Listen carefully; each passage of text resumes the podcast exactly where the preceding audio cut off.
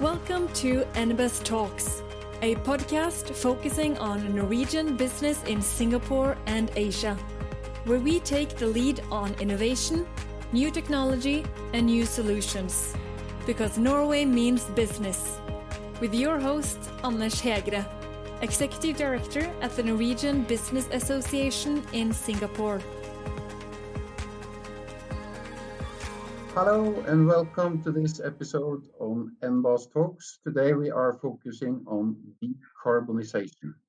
And with us in studio we have Cristina de, Sanz, de Santa Maria, who is Managing Director for APAC in, um, in and uh, Mr. Erik Strømsø, uh, CEO and Managing Director of uh, Pareto Securities in uh, Asia. So you guys are here to talk about decarbonization, um, sort of a buzzword these days. So we are tr trying to break it a little down. And um, this episode is sponsored by DNVGL. And we have also another event on the 19th of November where we are really gonna do a deep dive uh, in this topic uh, at Hongbao Media Studios. So, but I will start with you, Eric. Um, we are now around the American uh, election, and how important is it to uh, kick Trump out of the office to secure a Green New Deal and, uh, and a proper focus on uh, sustainability and decarbonization?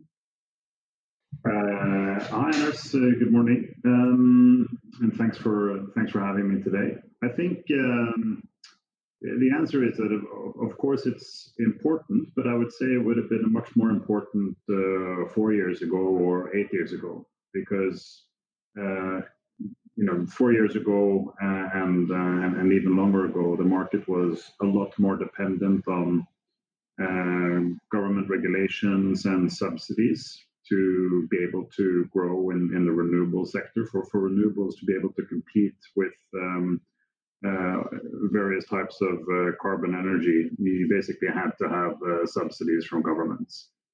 These days, um, it's not as important. That's not to say that having a friendly, you know, regulatory environment uh, isn't important, uh, but it's just less so than it used to be. and you know, you know, if, if you're reading any of the large kind of financial newspapers these days, the only time you read about renewable energy and, and other measures that can lead to decarbonization is when you read about new investments being made, new projects being announced, and every once in a while, you know, uh, Donald Trump or, or somebody else, uh, but usually Donald Trump, um, you know, saying that he's going to make it, uh, you know, tougher uh, to get some of these uh, projects through.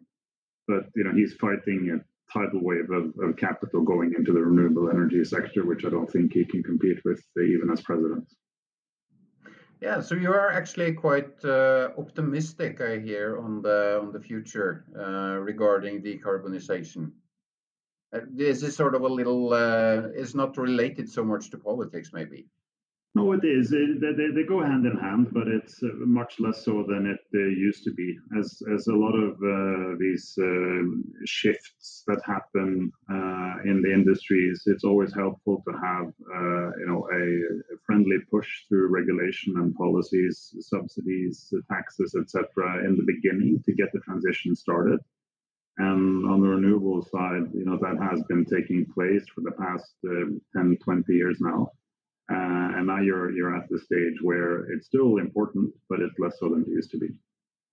Yeah, thank you, Eric And uh, Cristina, I know that you guys at DNVGL, you have actually looked forward all the way to 2050 on this uh, topic, and we I know that we are going to hear more about that on our event on the 19th of November on, at Hongbao Studios. But you can maybe already now sort of give us a little taste of uh, how it looks like? Mm.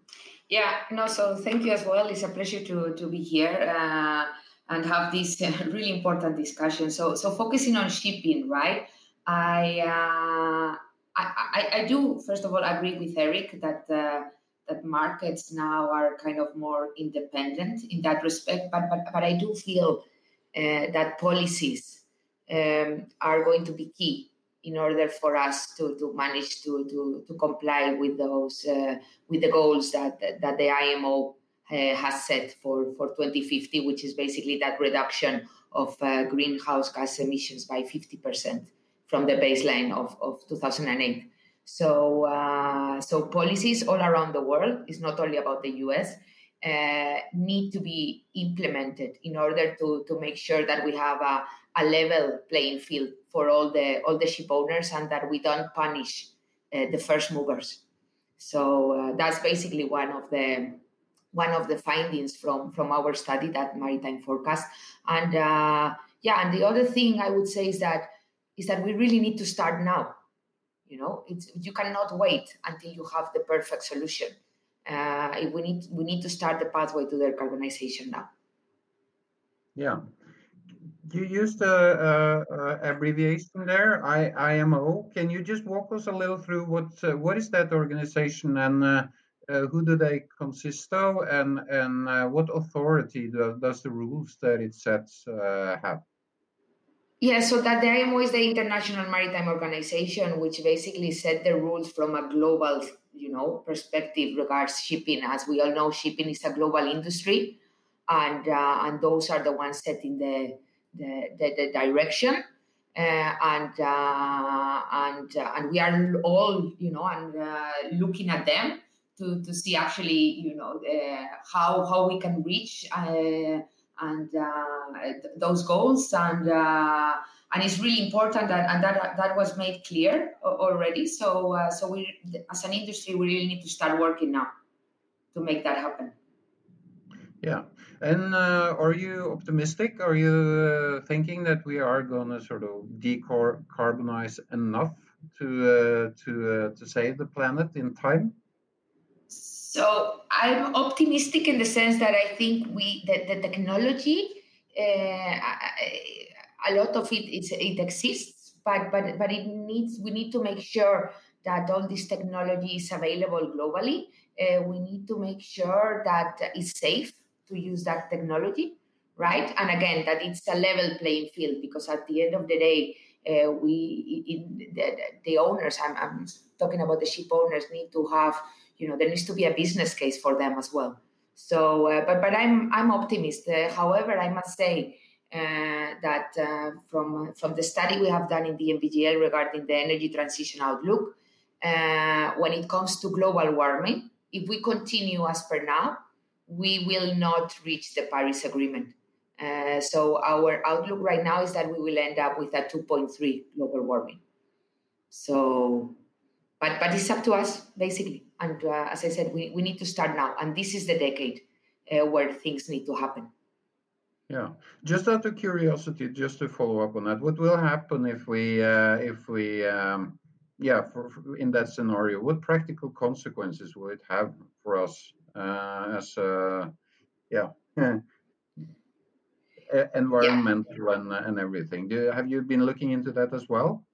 Uh, not that specifically, but I mean, I think we have all seen that you know all the all the consequences all the consequences of the of the water uh, level rising up, right, and that can have major consequences to to, to certain cities uh, and places, right.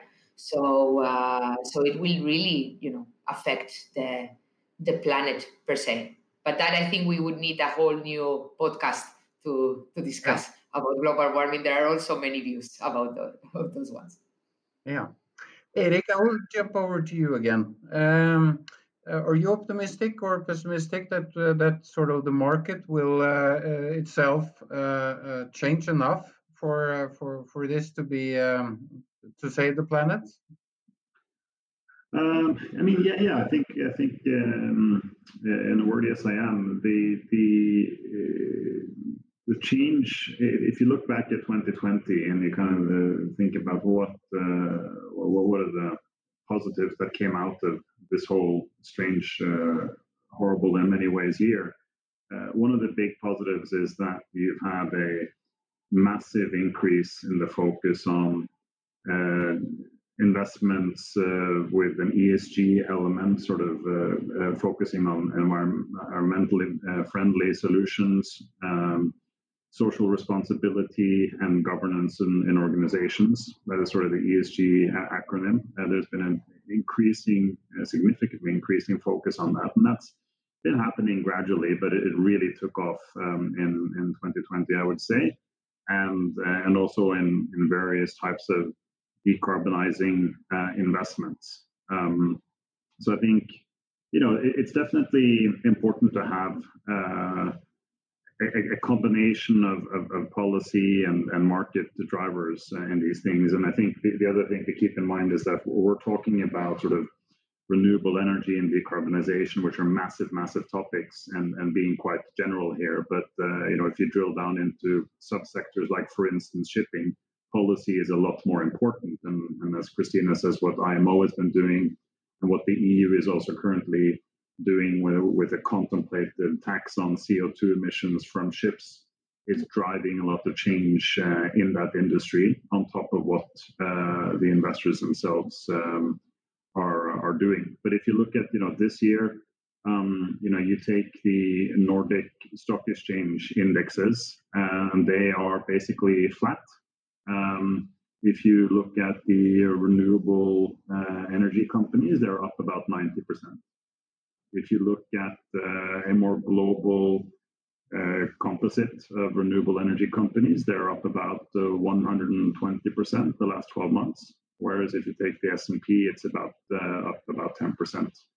So there's just a massive inflow of capital that has happened um, which means that you're making money by investing in uh, you know decarbonizing uh, solutions, and that leads to more money coming in, and that effect is you know the, the, the impact of, of something like that.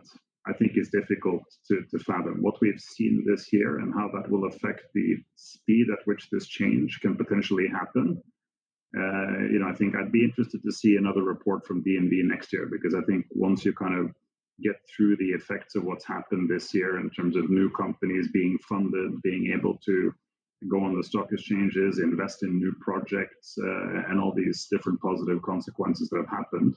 Uh, I'm, I'm, hopeful that the base case scenario would be that we actually do meet the goal. Christina? If, if I may just build up, uh, also I think that uh, to, to put a, another positive thing from from this year uh, is basically that it shows that the world can actually change the way we live and operate and work. You know, uh, yeah, uh, very rapidly. Uh, the, the issue is that we need those changes fast. And actually, in order to meet the Paris Agreement, we would need to decrease the number of CO2 emissions that we have decreased this year, all the all the way up to 2050. And of course, we need to do it in another way that doesn't take the toll right in, in life and livelihoods as, as the pandemic has done, right? Uh, but but but but we can do that that change if we are all committed uh, to to it. Yeah, super. So you guys, I'm just uh, a little curious. Are you how uh, how long have you been living in Singapore, Eric? You have been here for quite a few years, right? Yeah, I have. Uh, I've been there since uh, 2014 now, so uh, it's about uh, six years. So starting to become a, a veteran, but um, enjoying it here. And uh, you know, uh, we Pareto as a as a company had a presence in Singapore since 2006, it's always been an important part of our international business. And uh, you know, we have a great team here and um, are doing a lot of interesting transactions also in the renewable space. And, and, I, and I think it's it's it's a kind of a fun part of what uh, Norway can also bring to the decarbonization um, strategy is um, is, is also financing. I mean, we have a lot of innovation uh, on the actual technology side. We have a lot of uh, experience. If you think about offshore wind, for instance, obviously all of the stuff that we have been doing on the oil and gas side is, is really being put to good work um, these days uh, in, in that uh, rapidly growing uh, offshore wind industry. Um, but I think we also have been pioneers in, in financing a lot of these things. And, um, you know, as an example, last year, uh, or not last year, but in, in, March of this year, so sort of smack in the middle of the pandemic, we we raised financing for a solar plant in Queensland in Australia, and that was basically uh, a deal that Pareto Securities and Norwegian Investment Bank put together. Uh, we found a lot of interest for it. Ended up actually doing it with a large Scandinavian investor and and it was a, it was a deal that um, you know hadn't been done before uh, because it was focused on having spot exposure to power prices rather than being kind of on these subsidized contracts, which is, is a big important step forward for the renewable economy to be able to live without subsidies. So, um, so yeah, we're, we're, doing interesting things out there, which is one of the things that um, keeps me happy about uh, living here. Yeah. Yeah, you mentioned Eric with uh, the te technology innovation side also.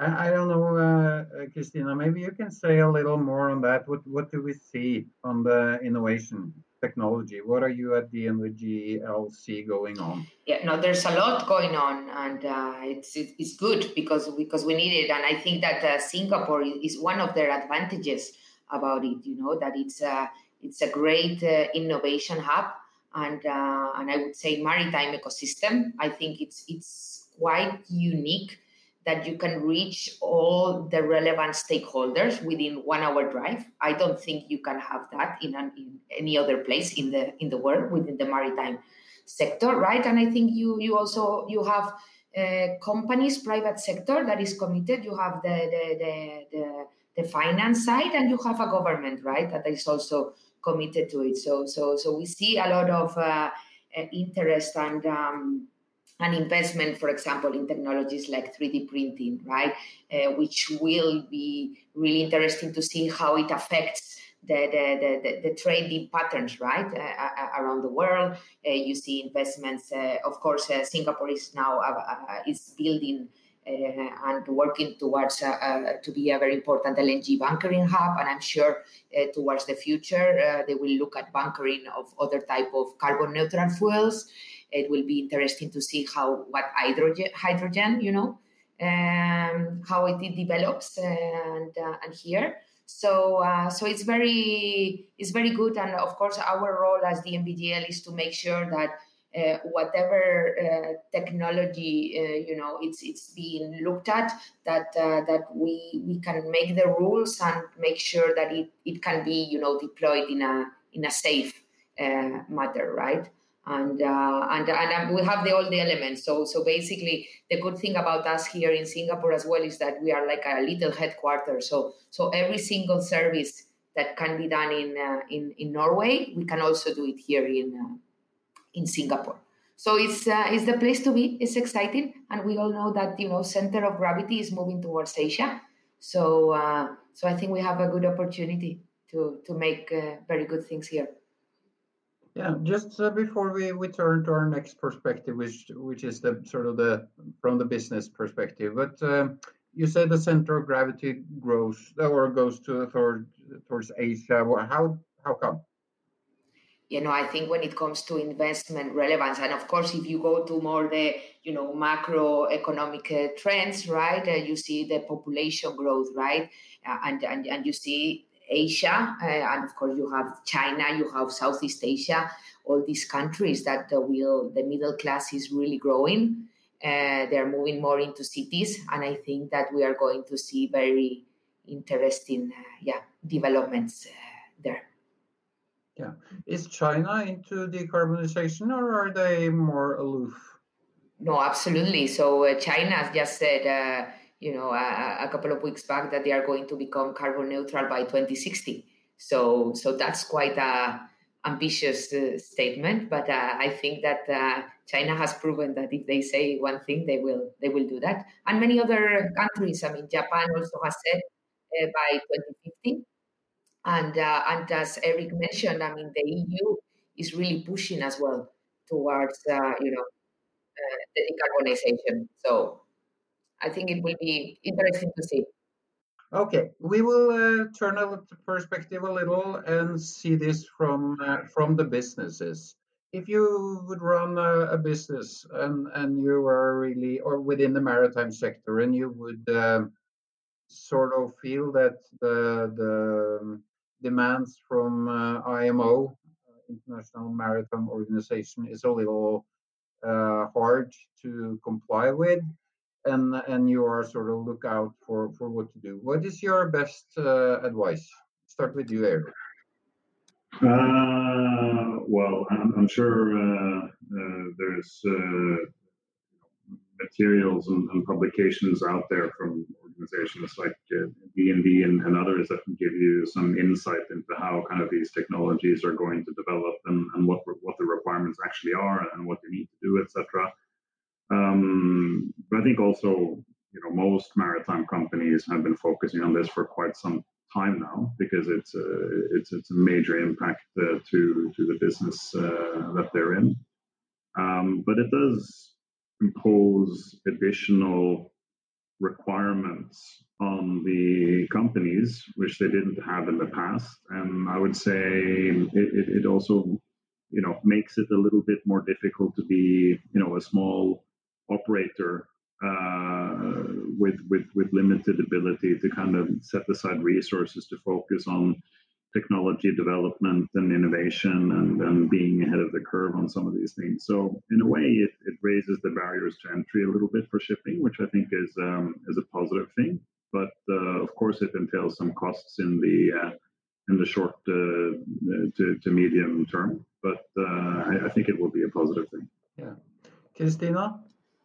Yeah, no, I mean it's a very complex uh, situation, and uh, and the issue is that uh, you the the ship owners, especially, they need to take a lot of decisions uh, with a lot of unknowns, right? And that's why I said in the beginning that that's it's very important that you have uh, policies and a good regulatory framework that creates a level playing field, and again, it doesn't punish, you know, the the the, the, the, the first movers because otherwise we will not get uh, we will not get there. And I, I really feel that we really don't have a choice. We just need to do this. If you know uh, maybe i'm a bit idealistic here but if we want a planet for for our sons and our, our next generations we we all need to you know make sure that that, that we decarbonize the the in this case the shipping industry. That doesn't uh, mean that uh, i think it's already a, a quite efficient industry so we shouldn't be also too hard on ourselves.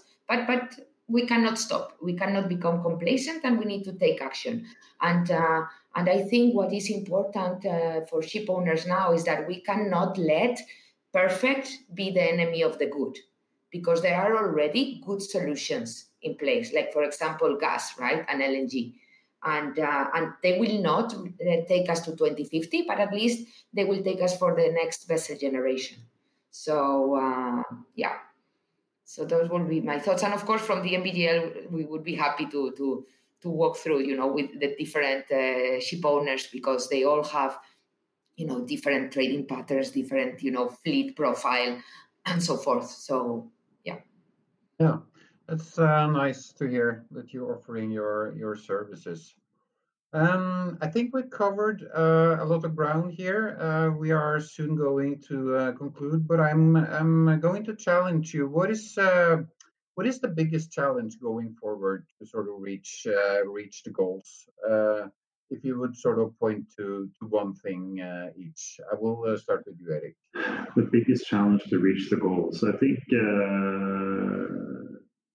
in many ways, I, I think that we will be able to reach the goals because I think uh, change doesn't happen in kind of a straight, gradual um, curve and development. I think it's sort of it, it, it, seems like it's going too slow until suddenly it isn't, and then um, I, I, think that might have been the wake up moment that we had in, in 2020. Um, I think you know the, the, the, capital markets are being very uh, efficient uh, in, in, in, solving this challenge. So I, I think that that part is um, is moving in the right direction. On the policy side, uh, you know, as we discussed, it, it's still an important element, and I think that the one challenge that we have and that we have had for a very long time is just getting people to agree, uh, and you know, not just um, you know, uh, in, in, in, in, the countries themselves, but also across, um, you know, the EU uh, and uh, and IMO and uh, the Paris Agreement. I mean, we have all of these international agreements that would um, be extremely important in, um, in driving the change that we need, which are fraught with uh, delays uh, all the time, different interests. So that, that that's maybe the, the biggest risk that they uh, can't agree on these things quick enough. Um, but I think even with that, we'll still get there. Yeah.